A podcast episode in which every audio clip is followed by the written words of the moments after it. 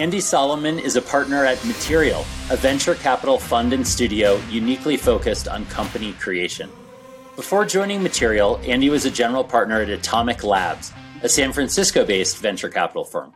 While there, Andy was a co founding investor and advisor to several technology driven, operationally intensive startups, including HIMS, Terminal, Bungalow Living, and others, which together represent over 1 billion of enterprise value created from a $10 million investment fund. Prior to that, Andy was a venture capital investor with First Round Capital's Dorm Room Fund, a senior manager at hedge fund Bridgewater Associates, and an expeditionary combat officer in the U.S. Navy. He holds an AB in economics from Harvard University and pursued an MBA at Wharton prior to leaving to found one of his previous ventures. Andy, welcome to Frontline Founders, a podcast that showcases military veterans who've gone on to success as founders and builders of technology companies. Awesome. Thanks for having me. Thanks for being here. Andy, as we get started here, before we trace back to your military service and, and then your career path. Could you tell us what you do today as a partner at Material in your own words? Yeah, sure. So, um, Material is basically a, a three person band. Um, and this kind of venture studio concept means that everything that we are investing in, we are founding um, from scratch. And so I lead a lot of our um, new company development work, you know, which is essentially a um, research and diligence function, uh, helping us discover the opportunities that we're going to invest in. Um, and that means sort of founding two to three new companies a year and all of the work, um, you know, that that entails. Right. Well, that sounds, uh, sounds like a good mix of, of fun and a heck of a lot of work. Uh, we'll we'll loop back to material and the startup studio venture studio model, which is is something that that you are really um, an, an expert on here, Andy. Before we loop back to that, um, let, let, let's trace through your your career path, and I'd love to start with briefly, you know, wh- where you grew up and, and that initial call to serve. Yeah, sure. So I um, grew up outside Philadelphia, um, kind of Philly suburbs. And, um, you know, the story starts kind of one click um, further back. My son of immigrants, basically, my, my dad and his family had uh, immigrated to the U.S. in the late 50s, kind of escaping um, the Soviet occupation in Poland and kind of true immigrant story. You know, like one suitcase mm-hmm. didn't speak the language.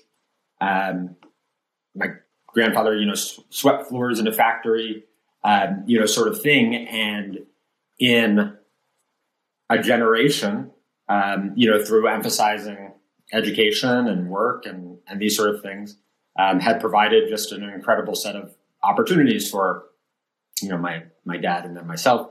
Um, you know, and similar story on um, my mom's side. And when, you know, I basically 9 11 happened, um, and I was, you know, in my senior year in high school, the idea um, and sort of desire and, and, maybe even a feeling of obligation to serve sort of crystallized, you know, just became a thing that I was really um, dead set on on doing. I think I like briefly considered dropping out of high school and signing up for the Marines the next day, you know, sort of thing, which is, you know, more more testosterone than common sense. Um, and you know, was supportively coached um, by by my parents about the opportunity to, you know, kind of go more um, a college path and, and pursue becoming an officer. Um, and you know, and there was that, and then and then there's the other side of it, which is that I probably watched Top Gun 75 times as a kid. And so, you know, maybe it was, maybe it had nothing to do with the other stuff.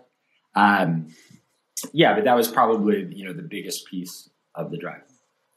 Right, right. And, and that was a, a, a defining moment for, for many people who today are, are in the tech world, but had served in the military this, this 9-11 moment and the reversal of, of the, the end of history. So, um, I think a, a, lot of people can can can relate to that. And and thanks for sharing the the the stories of those grandfather immigrating, you know, escaping um, Soviet occupation. So um, thanks, Andy. Before you entered the Navy as an officer, from from what I understand, mm-hmm. you you did uh, serve in a, a, a naval ROTC unit. Can, can, you talk about can you talk about that that experience? So sure. it's, it's post 9-11, Shortly thereafter, you get to college. Sure. Yeah. Um, so what, I, what were those years like before? Yeah, I mean, so the the quick version is um, that I went to Harvard and studied economics, but um, I was spending, you know, sort of the vast majority of my time, um, you know, doing doing two other things. One, I was playing lacrosse um, through college, and two, I did ROTC. So, you know, obviously people take different paths um, into the officer corps, and, and my path was um, the Navy ROTC program, which at that point wasn't actually on campus um, at Harvard through a whole series of, of events that has since been corrected. Um, and you know, it kind of was a character building experience of of truly 5 a.m. bike rides from one end of Cambridge to the other um, in the snow to go do ROTC at MIT, which was also awesome because I, I, did some computer science classes and some engineering um, classes at MIT. And so it was like in my daytime, kids were twice as smart as me. And in the morning hours, kids were five times as smart as me. And so um, there was a lot of character building, um, you know, through all of that. When I, you know, graduated with this degree in economics, I immediately put that on the shelf and, and the next day commissioned into the Navy. Um, and, you know, and got that you know, quote unquote career started. Right, and uh, and and that did make your your college years different, maybe than than than some of your peers, in that you had the the the sport lacrosse plus the uh, for for a college student especially the the very early wake up calls, as you as you say, character building. um, yeah, that was the euphemism and, that's most suited now. right, right and uh, and you commissioned into the Navy. You know when you graduated Harvard in in in 06. Could you could you walk us through some of your assignments in the Navy, uh, which which I think are you know may, may, maybe a little unique for for a naval officer in in the years that you did serve. Sure. What, what was your MOS, military occupational specialty, when when you first got into the Navy, and and walk us through that that half decade or so um, of, of, of naval service. Maybe hit hit a couple of the highlights of your assignments. Yeah, for sure. No, so I spent almost six years um, active duty. Um, the lion's share of that time was as a Riverine officer, which uh, the Navy Riverines was um, a unit that the Navy decided to take back on during um, the combat operations in Iraq, basically um, because there were there are several waterways and rivers that bisect and dissect the country. And um, there was a mission set that had been being fulfilled in the early days by um, Marine Special Operations mostly. And the Navy kind of looked at it and said, hey, this is the kind of stuff that we did in Vietnam. Um, and we could, you know, dust off those, um, you know, protocols and do it again and, and kind of reinvigorated this Riverine unit that had been, um, you know, dead essentially since the Vietnam days. Hmm. I was one of the earliest um, junior officers, kind of uh, joining that, you know, MOS as you put it. It was a um, particularly difficult, you know, billet to get. My my first eighteen months in the Navy were on board um, a ship doing counter drug operations in um, South and Central America, kind of leading a vessel boarding um, search and seizure team there, which also has tons of awesome, you know, bar stories and, and stuff. But for me was a, you know, time of, of kind of like focus and hacking, um, to figure out how to get to what I wanted to do, which was this thing I was hearing rumors about this restarting of this riverine community. Was your initial uh, MOS as a surface warfare officer then when you first joined the Navy? Yeah, it was. So yeah, so my um, yeah first assignment was on a ship, and that was a uh, surface warfare you know, sort of path. And when when I say hacking, um, for surface warfare officers, after your first two years or so, um, you get into this lottery for kind of your next assignment. You know, like all great bureaucracies have, there's kind of definitions and, and milestones, you, you know, that you can meet. Um, and in fact, what I learned was that in this lottery system, there was um, a hierarchy of who would get to pick their next assignment, you know, sort of earliest. And um, one of the things that was the factor in that was your date of commission. And, and, if you come out of ROTC, you just can't compete on date of commission with um, the academy, which commissions a, day earlier, technically. But um, on all these other milestones, you could be kind of the, the master of your own destiny. And so in the surface warfare path, there are these things called um, becoming a officer of the deck and, and learning how to drive the ship, um, getting a qualification to run the engineering plant um, of the ship, um, getting this surface warfare uh, designation itself, which which you know has some schooling and some courses and some work, and then um, this one qualification called a tactical action qualification, where you would be fighting the ship, were you to be in a hmm. combat situation. And you know this full course of um, qualifications is like typically the sort of thing that a surface warfare officer would get around I don't know maybe year six, year eight of um, of being an officer. And what I kind of learned in this like hack was like there was nothing set in stone about how quickly you could move through these things if you had the support of your commanding officer and you know the other officers in the boardroom. And so um, I got the, these four qualifications in the first 18 months and um, got them to put me in the lottery a, a few months ahead of um, where I otherwise would have been.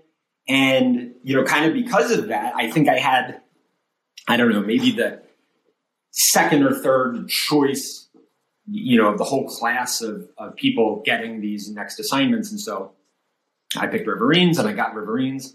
Um, and that was awesome because that kind of defined, um, you know, the next four or five years of my life.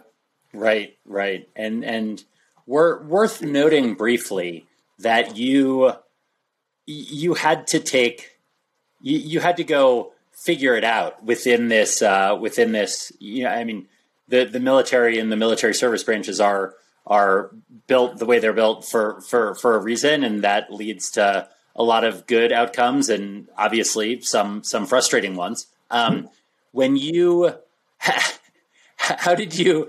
How did let, us take a minute and, and just talk about how you figured out that you could go get these qualifications? Like, did you just ask around? I'm, I'm guessing that wasn't told to you as you navigated right. how to put yourself in the best position to to get that riverine designator.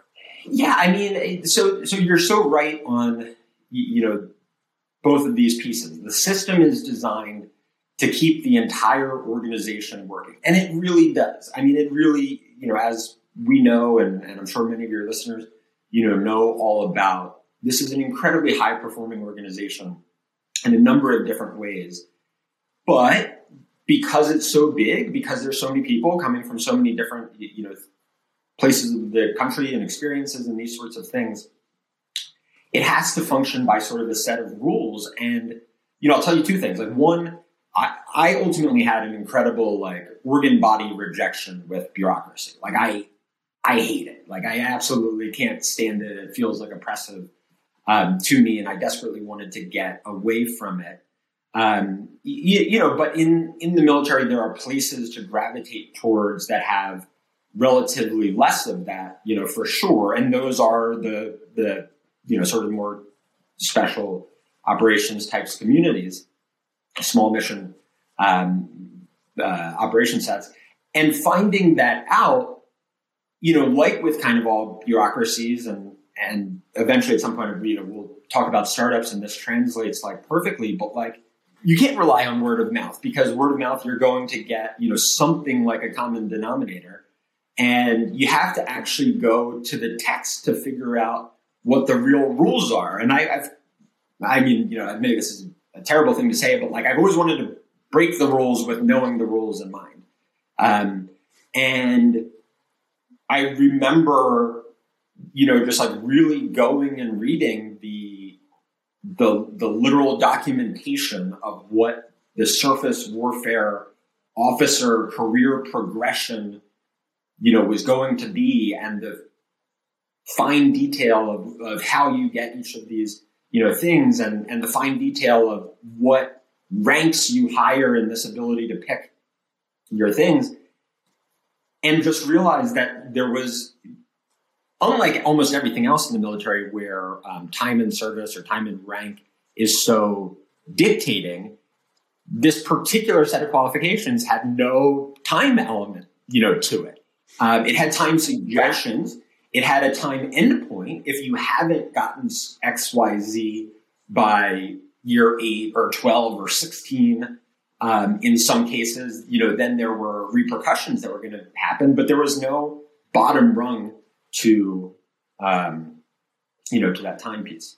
Well, good, good for you for getting uh, getting that Riverine designator. And and Andy, let, us let, talk for for a little bit here. You know, before we transition to your your post military career and uh, and and everything, just about a, a, couple of the highlights. And and I know there are many, but but of that time um, in in the Riverine unit and and deploying um, in, in, this pretty unique situation that, that you found yourself. Yeah, absolutely. I mean, so first of all, the certainly the most amazing cultural experience of my life to this point.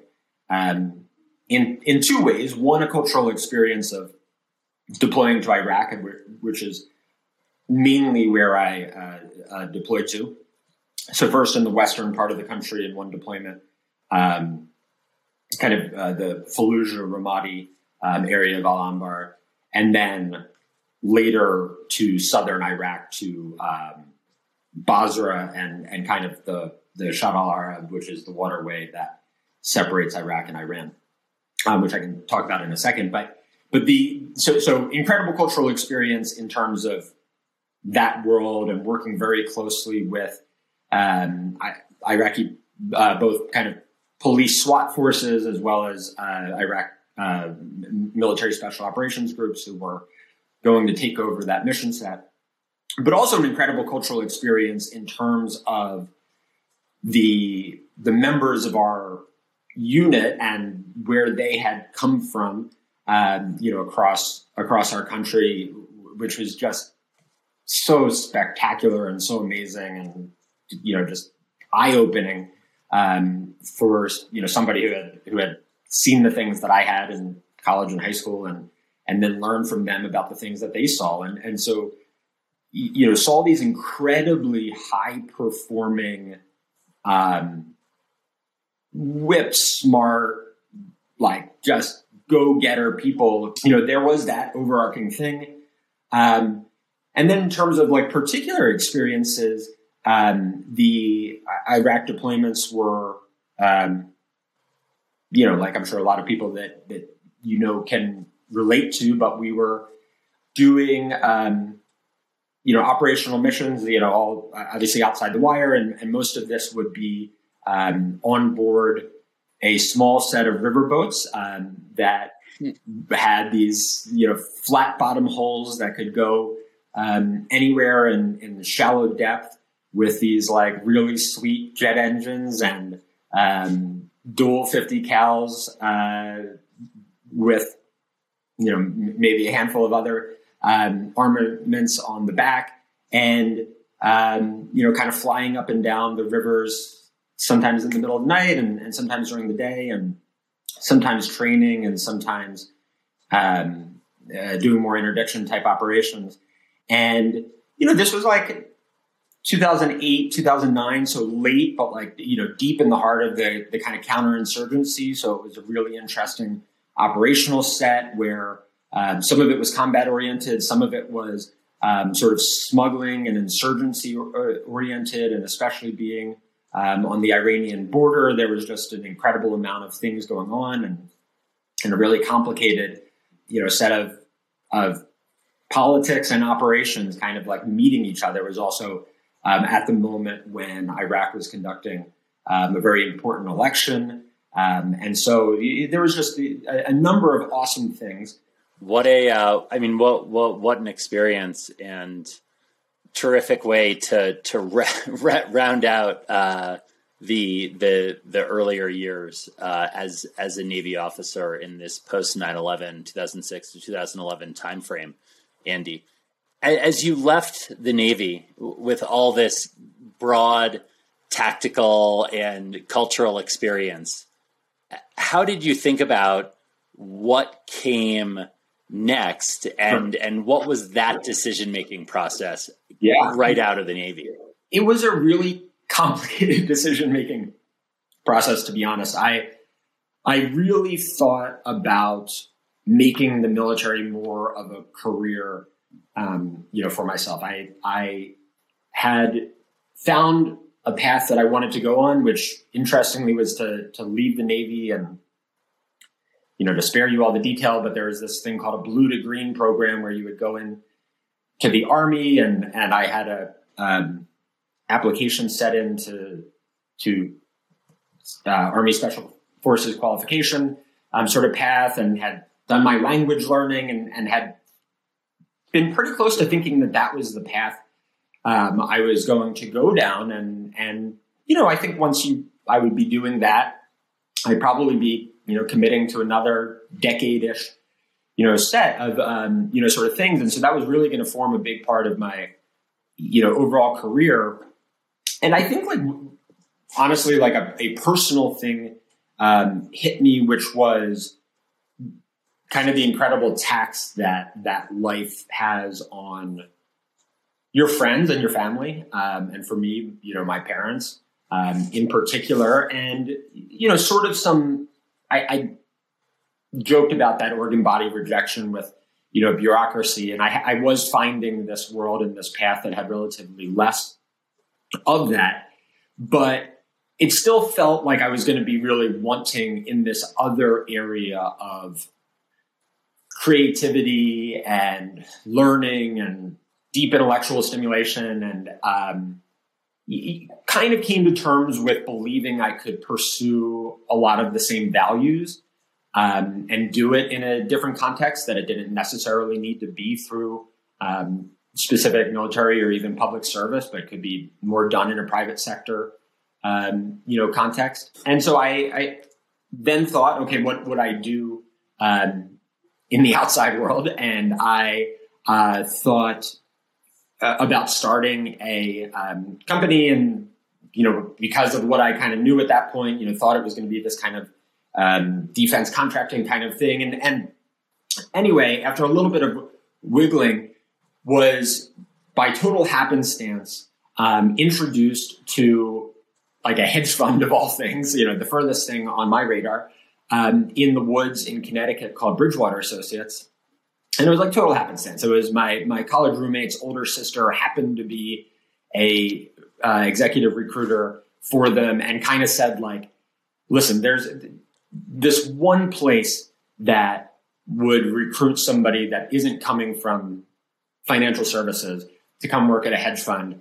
And like they're almost as nutty and crazy as you are. So maybe it'll be a perfect fit um, together. nice. And um, told me about it. And and I, I, I don't think you know. So so Bridgewater's founder is this guy Ray Dalio, and he's he's public. Um, reputation has really expanded in the past couple years. So I think a lot of people do know him and know his principles and and some about the culture at the company. At, at this point, a lot of that wasn't yet so formalized and so uh, articulated, but there was a mission statement. And I read, I remember reading the mission statement. I couldn't like quote it word for word, but I remember this one element to it, which was basically, you know, totally paraphrasing, but like feel free to call your boss an idiot as long as you have some, um, you know, thinking behind it. And I just thought about all of these, you know, meetings that I had sat in you know, just desperately wanting to tell somebody that I thought they were an idiot for, you know, A, B through J reasons, and um, was like, holy smokes, this is the place, you know, for me. And so, um, between that and then and then getting to know the people and just being so wowed by the the caliber of thinking and thoughtfulness and horsepower that um, I wanted to be there. And so in any case, that was where I found myself. Um, the I I left the Navy active duty on a Friday and I started at Bridgewater on a Monday. Um, and you know dove into it and I ended up spending um, three years and change um, there. Fantastic experience. I'll, I'll, talk about it a little bit. Like certainly the best piece of it was that I met my wife, um, who was also working there, like two or three weeks into um, starting. But on the professional side, I, I mean, I didn't know my ass from my elbow as far as the business world was concerned. I had college roommates who were consultants and bankers and in private equity or this or that. And I would, you know, nod and smile at like a party as though I knew what those things were. But in reality, I just had no idea how this business world um, sort of functioned and came together. And, and it turned out that Bridgewater was a wonderful place to learn not just how um, a private sector company might work, which Bridgewater is an odd example of, um, but also how the business world works and how a, a bit of the economic um, system and markets work. So it was an incredible um, angle in that sense. I spent my first year um, in what now I think would be called kind of like a chief of staff sort of role to um, an amazing uh, guy named Brian Kreider, uh, who was taking over their research department. And it was a job for everything from, you know, grabbing coffee and shuffling papers to um, joining meetings and seeing how the firm's management committee and, and chief investment officers made decisions and just had this like incredible osmotic um, year of being around you know people like that and, and for what it's worth it is a, a path these kind of like chief of staff type opportunities that i think are fantastic um, for a lot of different people but especially for military people and in any case for me hmm. led to the opportunity to um, build out my own team within um, the firm's research group ultimately it connected our research operations which which Bridgewater's very humble goal is to uh, attempt to understand the world uh, in an economic and sense, right. and that's what this research group does. Uh, a second part of the firm, which is their client service group, which, in my opinion, is um, sort of the the highest performing and highest functioning um, client engagement group in asset management. And I, you know, had these functions that were some specialized data analytics, some light tech product development, um, and almost a publishing function um, for the firm's communications with their investor group, um, kind of in right. my purview. And it was, you know, not unlike um, the Riverines, it was an opportunity to start and build and do something small in a broader context which I think was for me training some of these muscles and satiating some of um, what I ultimately recognized as as kind of a more entrepreneurial, um, you know, sort of streak. And, uh, and, and in any case, so that was how Bridgewater right. went. But I also was rapidly um, learning to like the uh, Westport, Connecticut comfy lifestyle um, of working at a hedge fund and, and decided I wanted to be creating um, things more directly. And so mm-hmm. left after um, three years, decided the right way to, to make my um, way towards earlier stage work, whether that was going to be investing or, or founding, was through a business school program. Um, and so I left to do right. that for what you were looking for as you left the service, Bridgewater certainly seems like it delivered and, and is a unique place. As you said, um, Ray Dalio, who's always been well known, has, has really his public profile is is much higher these these last couple years due to due to some of the things he's published. And what an experience! And and Andy, in, in many ways, that three years at three plus years at, at Bridgewater gave you a a very uh, almost like a like a graduate degree, right? Uh, eh, or you certainly learned learned a lot about a lot of things uh, while you were there, and and understand the, the the seeds that were grown for your your time um, more on the the company creation side. So, talk us through your now journey as a a founder and builder of tech companies, which is by its nature, given what Material and, and Atomic do, um,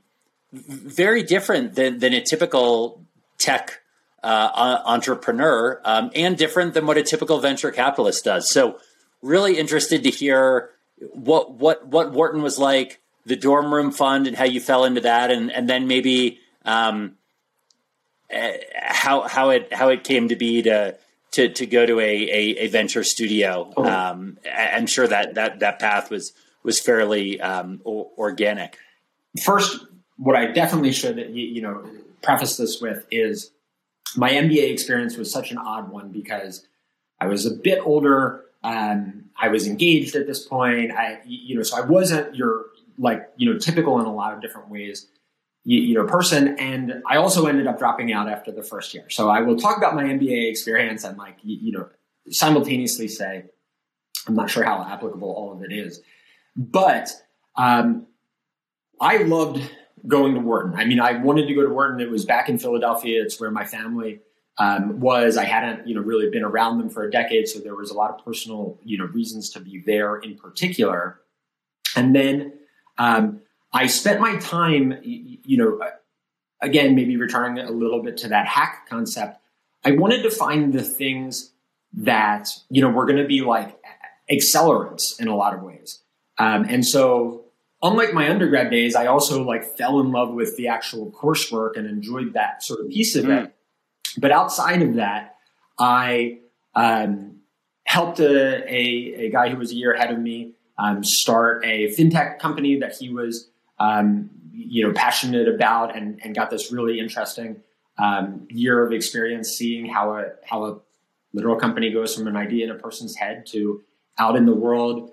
Um, I like totally hoodwinked the um, first round capital team and dorm room fund team into like letting this person with zero venture experience or knowledge um, hang out long enough to be a part of, of the team and then direct that Philadelphia um, office.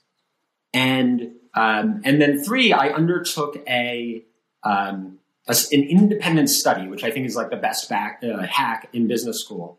Um, mm-hmm. And the independent study was basically this venture studio or lab context. It was a new thing. It didn't really even have a name. It didn't really have uh, a strong reputation around it.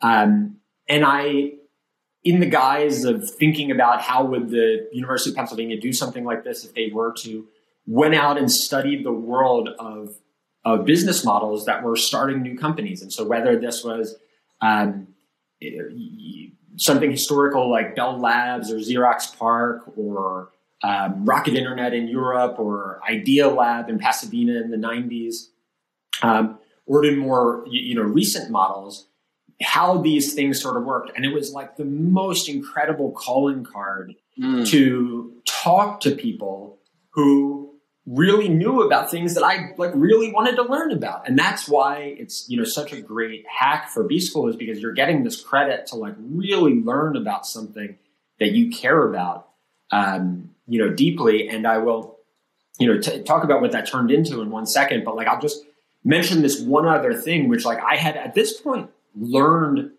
this incredible lesson, which was, um, you know, I had I had tried to find these like outside the box hacks, like the non, you know, even in the context of the organizations I was a part of, um, and I had thought of them as this like you know personal accelerant or stepping stone, and what they actually really ended up being were these incredible opportunities to interact with people and you know, one right. thing I didn't mention in right. the Riverine, you know, world was was there was this opportunity to kind of like raise your hand to go and leave the the operating base that our group was on and take a small team um, and build out a new base with an, an Iraqi unit um, in Basra and essentially live with these Iraqi units. And so there was um, there was a couple NSW teams and and our team and like sort of reporting to like an Iraqi three star general, you know, daily. And I'm like, I I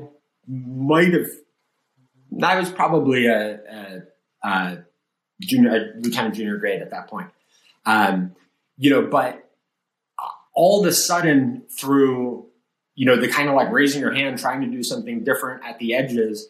Um, I was like in these conversations that I never would have even known about, you, you know, previously at, at, Bridgewater, you know, sort of this opportunity to build out um, this team and to like lead this publication of an investment, um, you know, sort of commentary resulted in like multiple meetings weekly with Ray Dalio and, and Greg Jensen and Bob Prince, the, the firm's CIOs, like talking to them about, you know, their ideas on the markets, which every other traditional choice I could have made never would have had that. And, and in business school, um, you know, finding the Dorm Room Fund opportunity and seeing, you know, Josh Kopelman and, and one of the best teams in venture, um, you know, operate and think through things just ended up being like, that's where really the meat of the education was. And I wish I was smart enough to say that I had planned for that, but like that was the lucky, um, you know, second order effect and so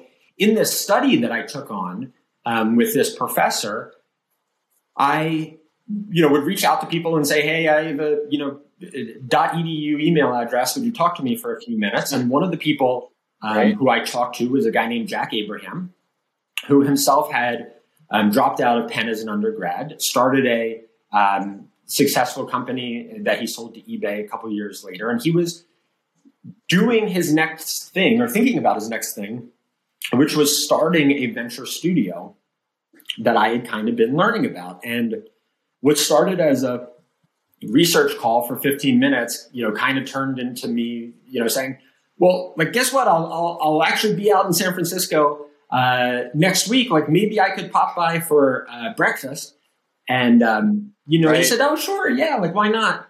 you know, so then I immediately booked a plane ticket to to be out there, you know, the next week, um, and showed up and you know had made these like elaborate diagrams on a you know piece of scrap paper about how I thought a venture studio must work, and you know he kind of humored that and you know and, and ended up basically letting me come and hang out in a corner um, for the summer and that turned six months later into becoming a partner um, in the firm. And, uh, you know, that was the path of, of deciding to drop out of um, B school. And my wife and I were married um, that summer. And so put our entire East Coast life and presence on like, you know, I mean, just she's the one who obviously deserves uh, the credit in this story for the flexibility and support of, um, of going along with this like insane plan. Right. And, and, and just so, so uh, while at business school, yeah. um, many, many people um, at, these top business schools, I would say particularly uh, people who've, who've been in the military would gravitate towards recruiting. Sure. And that means typically management consulting and banking, yeah. right? Um. You, you, you carved a, a different path. How did you, did, you know, it, it, sounds like you got just got really deep in, in this venture studio, that being a, a real interest of yours. How did, did, did you even pay attention to these traditional paths or do you think um, the, those just didn't even cross your radar such that when it came time to think about what to do over the summer, um, you had the, the, the opportunity to then go start what what is now Andy Ben the last six years of your life, which is being a partner first at Atomic, now Material on the the venture studio, the company creation path.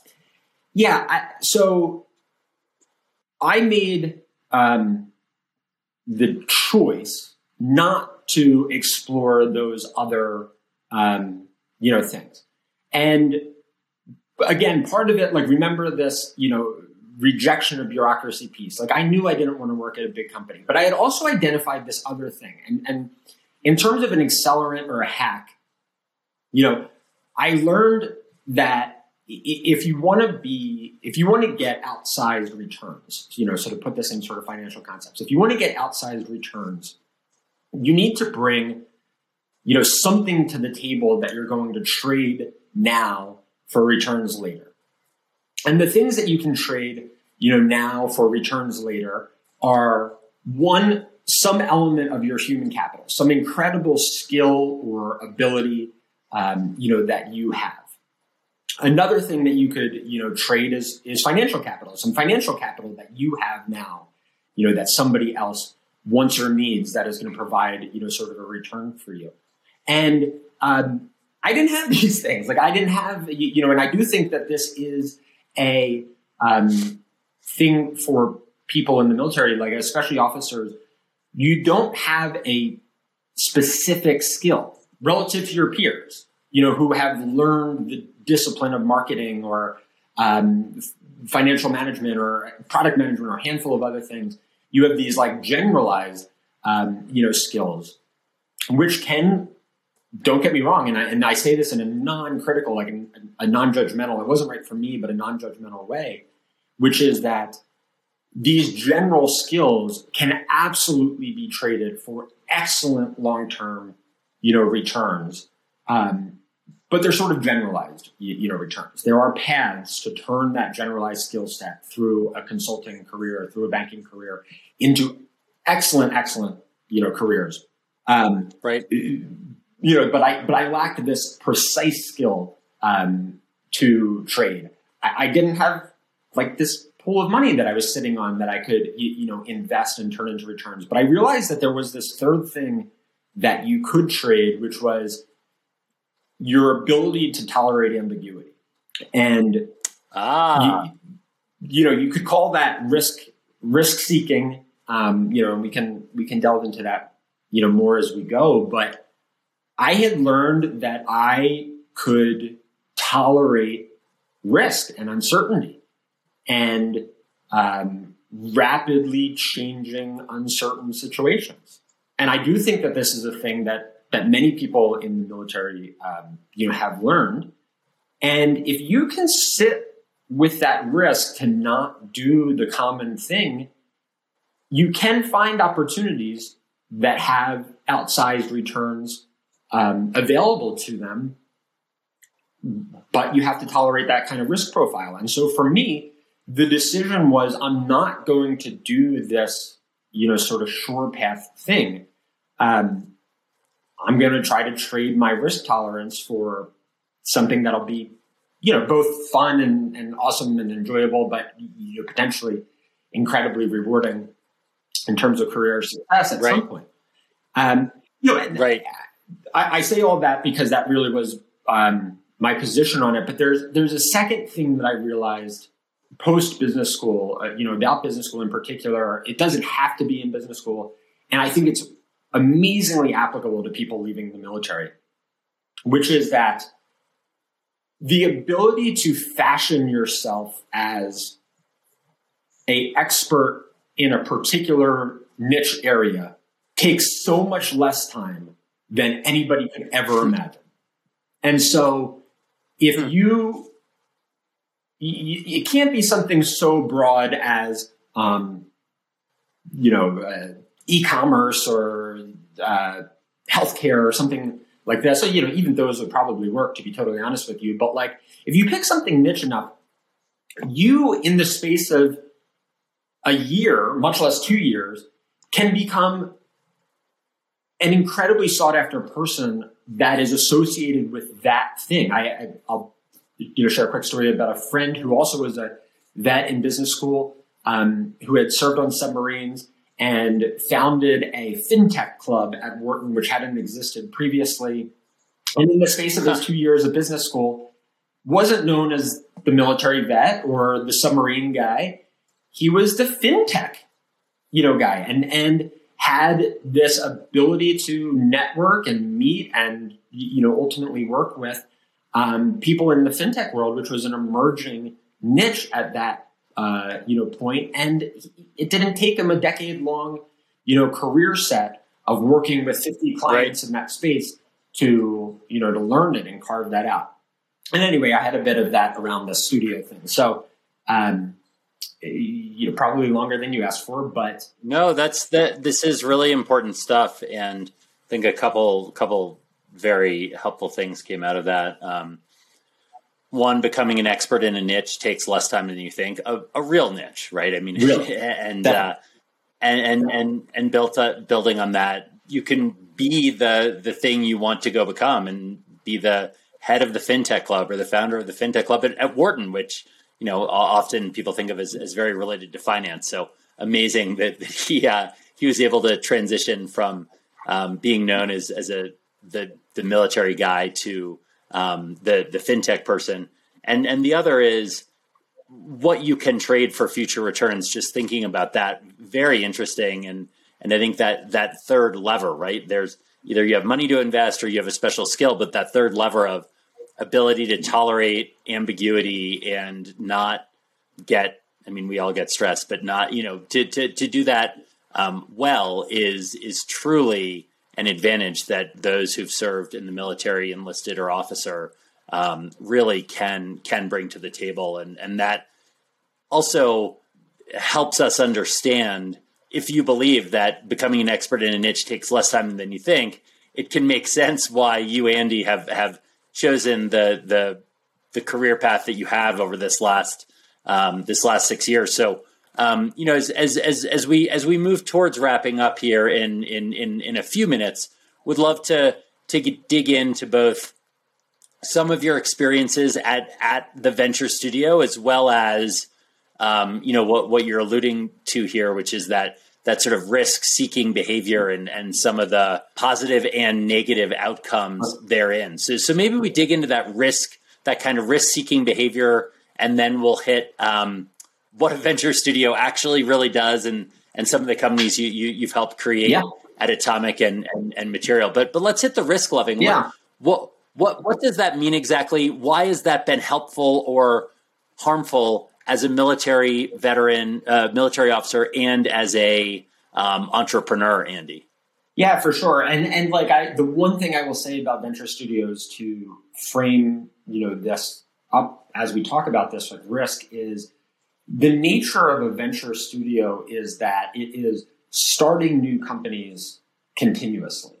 And so it is constantly involved in the first 12 to 18 months of a new company, which is, you know, the highest attrition period of, you know, those companies. And in a lot of ways, the highest stress, running a company at any stage is, is wildly stressful. But because of the um, existential risk to the business in that time period, it's a very like fraught time for founders. And so, like, even you just think about the nature of constantly putting yourself in that first year or so of new companies as like an act of choice is kind of a masochistic one. And, you know, I, I think, I mean, so first of all, let, let me just describe it by the outcome of it which is um, a pretty tremendous like mental health toll um, of you know this sort of, of behavior, and it's it's the sort of thing that like only kind of more recently, like in the last year to two, um, that I dealt with personally, like in a more explicit and proactive way. Um, which I'll just say, like, is is through working with a therapist who who is a psychologist who you know works with me, and you know she is she's both a, a career coach, but she's a therapist, um, and has helped me understand, you know, just a, a, lot of things. You know, not least of which is that I've had incredible untreated ADHD my whole life, which also has a big uh, bearing on a lot of the choices I've made and, and things I enjoy doing. But but like my pattern of behaviors was not to just join the military, but to join the military and then like, you know, try to find the most adventurous, you know, youngest, newest unit that I could, not just to go to um, a place like Bridgewater, which, you know, like 70% of the people leave after the first six months or something um, like that because it's such a wild place. But like, you know, then to try to start a new team within, you know, Bridgewater to, to migrate towards, um, to migrate towards startups, to not go recruiting, to like, you know, then in the world of venture, go to this new niche in venture. Like I, I, I have a pattern of, you know, seeking these edges. And yeah, like the the fun and rational way to talk about it is about treating risk and ambiguity for um, returns, but the the effect of it is to have continuously put myself in a physiological place of high stress, and so you know there there really is. Um, you know, and, and, related to some of the military time, but like a, a PTSD component to my mental health and and um, has been an incredible, uh, you know, frankly, journey over the last couple of years of untangling and understanding that and finding, you know, mechanisms, exercises, practices um, to put a lot of this in context and and to kind of like handle um, a lot of it, which is interesting. I, I wish that I had dealt with some of these things more explicitly, more proactively earlier because I see kind of now that like, you know, like these exercises. So meditation is probably one of the ones that a lot of people, you know, sort of have heard about or tried or gravitate to. For somebody with, you know, this like high ADD uh, sort of component, meditation is like a really hard one, you know, for me. But I, I every once in a while I return to it and like try. But practices like that, which are you know kind of about mindfulness, about presence, um, are not only kind of helpful because they sort of de-stress and they sort of lower some anxiety and and have the physical positive effects, but they also have these like performance positive effects. Um, hmm. Which I have heard people allude to, like again, you, you know, you, we both mentioned Ray Dalio, and he sort of famously touts um, the role of meditation that it's played in his life. Um, and I, I didn't understand that. I mean, maybe I just wasn't smart enough to understand that until I felt it. But there's an incredible tie when you're trying to do creative, complex endeavors and operating as close to like your personal peak as you can. And so much of um, the results, like just the the the build up, like you, you know, almost like silt builds up at, at the mouth of a river. There is this like build up over time that stress sort of like puts on you and clouds yeah. clouds your thinking and clouds your decision making and clouds your problem solving and clouds your you know interpersonal interactions with your friends and family and business colleagues, and um, yeah. you know dealing with those things in a more um, first order way has just been like you know incredible uh, uh again in both both the performance yeah. and, and andy thank you thank you for sharing that with us. And as as you keyed in on one of the really unique ways a military veteran can succeed in early stage startups, building tech companies, is that ability to, to tolerate ambiguity. Um, you, have highlighted the the darker side here that that it you need to realize that this repeated putting oneself in high stress situations can lead to some some at the least stress and anxiety and, and, and sometimes more serious mental health issues you know, you said earlier um, you didn't see the need for it, or it, it didn't hit home to you earlier, and you wished it had, which probably would have made you. I mean, you've been very successful. Could, could have you know made you even even even a better performer in these high stress situations. Um, you know, re- reflecting on it now, why why did it take, I guess, so long to to find this person who's a, a career coach slash therapist, yeah. like what what was missing from um, deciding to do that earlier in your in your uh, yeah i mean it's just it's thank you for asking the question. It's it's an awesome one and it is such an easy one to answer. It's like it's just ego. It's just arrogance.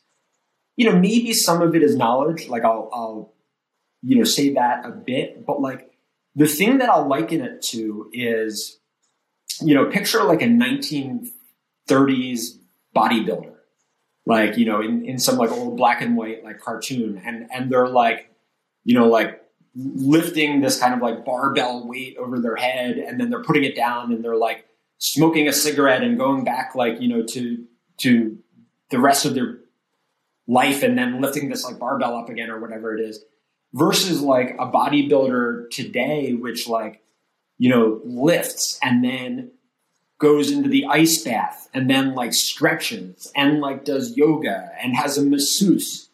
Because that is about you know how you the science of treating your muscles and helping them recuperate you know in the most effective way. And like for what it's worth like in a literal sense and a non-metaphorical sense like we know this as athletes. We know this as um, you know military you know warfighters or whatever like we you know we know that these are the types of physical activities that we use to operate physically and in a mental way I, you know, I won't speak for others, but like I thought I have this ability to handle stress. I have trained myself, you know, and I was doing the like mental version of like lifting up a weight and then smoking a cigarette. Like I wasn't treating my brain and and you know my like feelings and emotions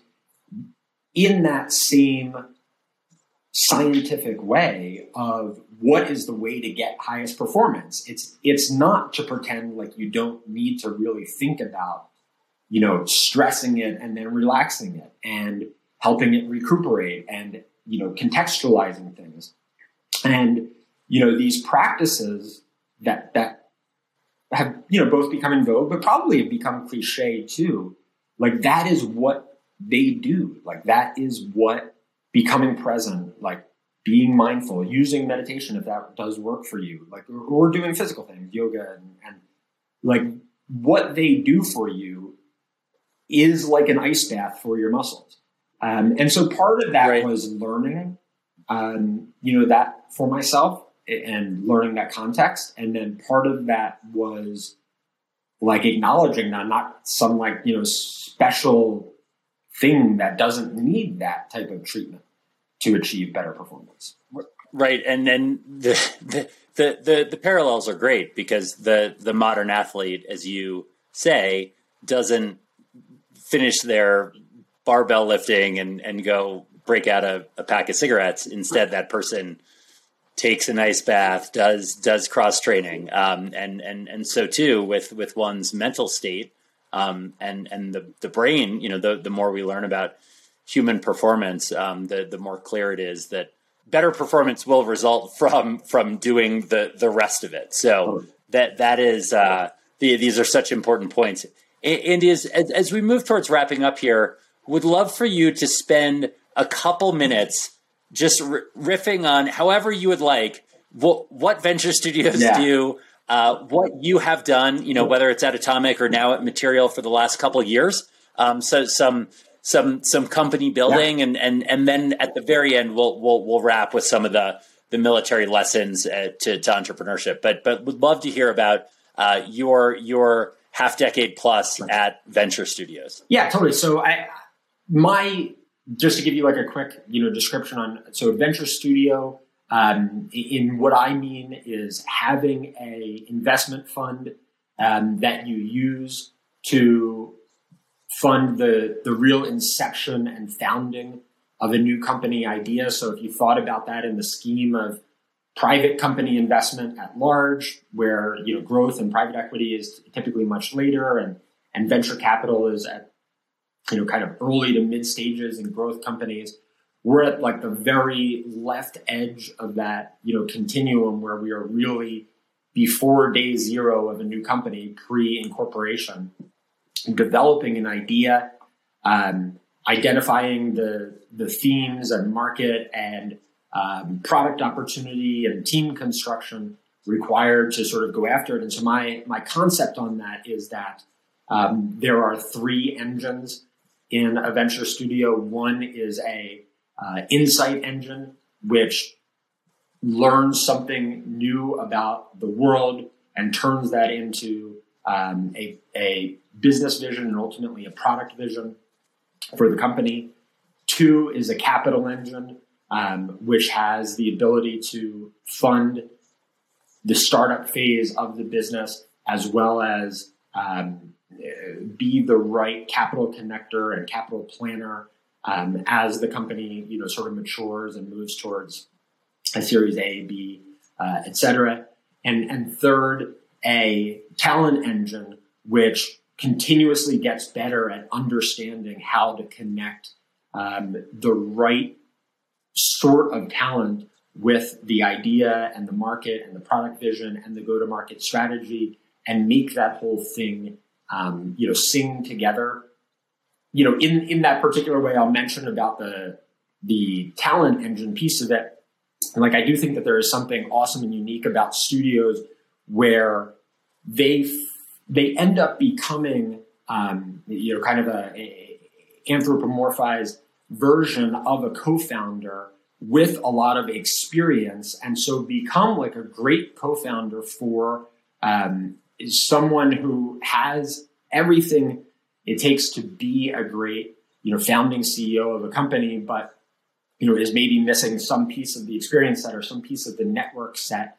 And through that, like, is a great complementary um, sort of group to, to work with the studio. And, and I think in that way is awesome because it's an on ramp into successful entrepreneurship for more people than can typically do it. There's such a high barrier, again, for hmm. risk taking um, required that you end up seeing so many of the um, you know, again, non-critically, but like Y Combinator type of startup entrepreneur who's 22 and can sit, uh, can sleep on a couch and eat ramen for three years, and you know, not worry about whether their their passion idea works out or not because um, their opportunity cost just isn't that high at that point, and so you end up with a lot right. of venture-backed founders of that sort of ilk.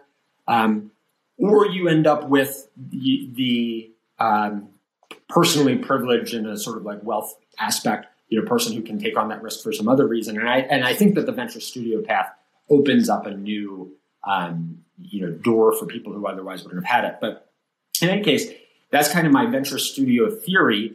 And then um, right. you know through Atomic, we during my time there um, founded probably close to uh, ten companies. Um, certainly, the most known of which is um, Hims and Hers, which is a health and wellness uh, business that uh, went public um, earlier this year, uh, in, January of this year, through a SPAC with um, Oaktree.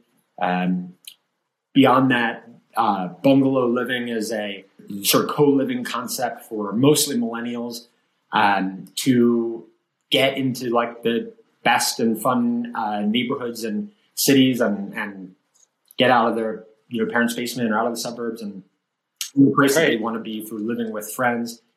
And a handful of other you know businesses as well. Terminal is an excellent one that is an outsourced engineering um, group for fast growing right. startups. Um, Radiant operates in sort of the uh, brick and mortar commerce um, space. So uh, this handful of awesome, awesome companies and awesome founding um, teams and, um, you know, to just quickly mention that in 2019, after my wife and I had our, our first daughter, um, we wanted to be back near family on the East Coast. And I co founded Material um, with a guy named Matt Salzberg, um, who had uh, himself founded Blue Apron um, and had moved out of an operational role there. Um, we founded Material as a new venture studio.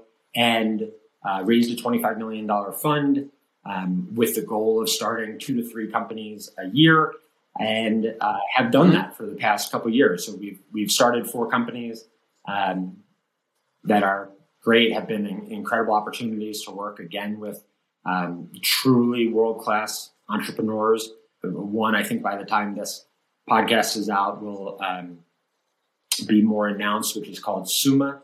Um, Suma Brands is a um, e- commerce seller uh, aggregation platform. So just an absolute world class killer team of e-commerce operators um, who are super well capitalized to um, acquire subscale Amazon um, and e-commerce sellers, right? Um, and plug them hmm. into this just incredible platform to help them um, grow. Um, led by a guy named Andrew Savage, who's just been this awesome, awesome co-founder uh, to work with, and, and you know, so that's going well. And a couple of our other right newer ones are early. Are the others in, in stealth mode at this point? Our our most recent one is still in stealth and developing their product. We we funded them two months ago. Um, we at the uh, beginning of this year funded a company um, that isn't like widely uh, announced, but they're out in the market. They're called Level, um, and they're an awesome, awesome company for uh, growing software and industrial uh, companies to kind of land their like dream customer. So what Level helps them do is find the perfect sales advisor to uh, work with to win kind of like that big elephant deal. So to sell into that dream Fortune 50 uh, company, um, Level finds the person that can help understand their product and their opportunity set for that specific buyer and make the right connections and, and guide the sales process um, to success. And so, again, that's led by um, a guy named Peter Ekman, um, who who's just another wonderful um, entrepreneur who you know maybe wouldn't have started his um, you know next company because he's been very successful and has very high opportunity cost, but Level is the company he was put on this planet to build. Like I'll tell you, Great, Andy. This this is terrific, and thanks for sharing both the venture studio theory with the three engines, as well as some of the successes, both from your time at, at Atomic and, and now co-founding and building Material with with what sounds like a great team. As as as we as we wrap here, um, would love to hear you know just in the last couple minutes. Um, you know, given that while, while our audience is broad, a core of it is is military veterans, and uh, thinking about what you took from that military time, and we have already talked about it in some ways that that put you ahead of as an entrepreneur, what you had to work harder or smarter at as you um, took the plunge and and and uh, joined Atomic in the early days, and and then started Material yourself uh, with, a partner, and have been part of the founding of. Uh, of it, it, sounds like a, a dozen or more businesses over the last five years, which is just a a phenomenal amount. So as, as, as we wrap here, Andy, would love your your parting thoughts and, and, and words for, for veterans contemplating a career either as a founder or builder in, in, in the tech world. Totally. And, you know, thanks for offering the opportunity. I mean, like if, if I was sitting on the other end of the